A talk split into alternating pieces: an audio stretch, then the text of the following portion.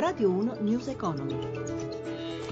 11.32, buongiorno, ben trovati da Luigi Massi, borse europee sulla parità, Piazza Affari oggi giornata di stacco cedole, ma ci dice tutto Giancarlo Zanella dalla redazione di Milano, a te. Sì, buongiorno, dopo un avvio negativo, un ritorno al segno più, adesso i listini europei sono tutti in leggero calo, Londra cede lo 0,10%, Francoforte lo 0,05%, Parigi lo 0,34%, positivo a Zurigo più 0,84%. Per quanto riguarda Milano, in questo momento il Fuzzi Mib cede l'1,62%, ma c'è da dire che oggi pagavano i dividendi, cioè staccavano le cedole molti titoli, tra cui anche Generali, Intesa San Paolo e Eni, e di fatto pesavano, pesano per il 2,17%, quindi Milano in pratica potrebbe essere eh, positiva. Sul fronte obbligazionario, in attesa delle aste di mercoledì e giovedì per quanto riguarda botte e BTP a medio e lunga scadenza, le ultime di maggio, spread a 131 punti e rendimento del nostro decennale in leggera contrazione all'1,46%. Per quanto riguarda i cambi, l'euro in leggera flessione scambiato con poco più di un dollaro e 12 cent per tornare al listino principale. C'è da dire che Fiat cede il 3,6% sulle voci riportate dalla stampa tedesca su possibili eh, irregolarità delle emissioni, ma poco fa una nota del gruppo ripete che è tutto regolare. E con questo è tutto, a te la linea.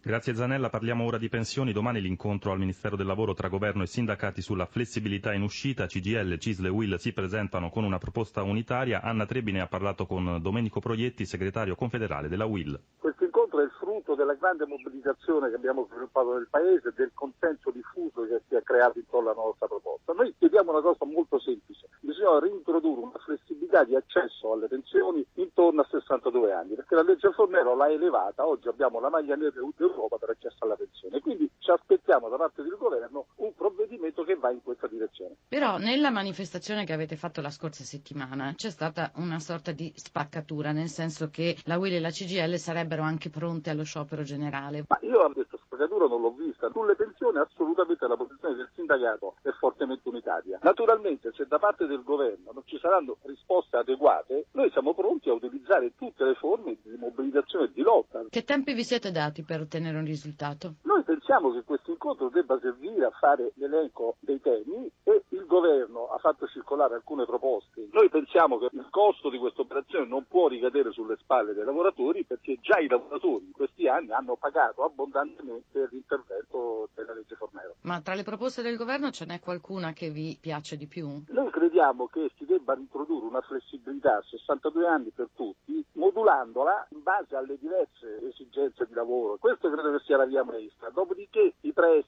quant'altro è girato e ci paiono soluzioni pasticciate, il punto fondamentale che dobbiamo tenere presente è che bisogna definire una soluzione che incentivi le persone, perché altrimenti se si fa una soluzione confusa, costosa, il risultato sarà che le persone non la utilizzeranno e questo sarebbe veramente molto grave.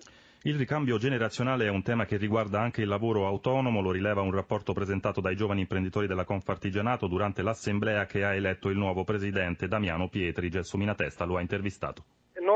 Abbiamo voluto concentrarci su quelle aziende che decidono di trasferire l'attività appunto a dei giovani che già lavorano all'interno dell'azienda ma che magari sono dipendenti. Per cui noi abbiamo sempre lavorato molto per le start-up, però di fatto vediamo che il 42% appunto delle start-up nate nel 2010 di fatto nei tre anni successivi ha comunque cessato l'attività. Per cui quest'anno abbiamo voluto porre attenzione su tutte quelle imprese già costituite, quindi storiche, governate da imprenditori senior, magari anche sopra i 60 anni, che sono tanti, che comunque sono un grande patrimonio per il nostro paese, a queste imprese ovviamente bisogna dare un futuro. Cosa ha intenzione di fare il governo per sostenere i giovani artigiani? Sicuramente già comunque c'è una normativa favorevole per quello che riguarda le start-up e il passaggio generazionale da padre a figlio. Il governo ha preso comunque un impegno con noi affinché anche dal punto di vista della trasmissione di impresa, quindi eh, il passaggio da un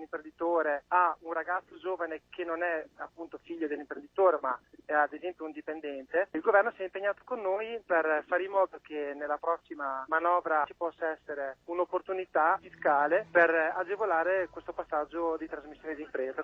News Economy a cura di Roberto Pippan torna alle 17.32 in regia Claudio Magnaterra da Luigi Massi. Buon proseguimento d'ascolto su RAI Radio 1. Radio 1 News Economy.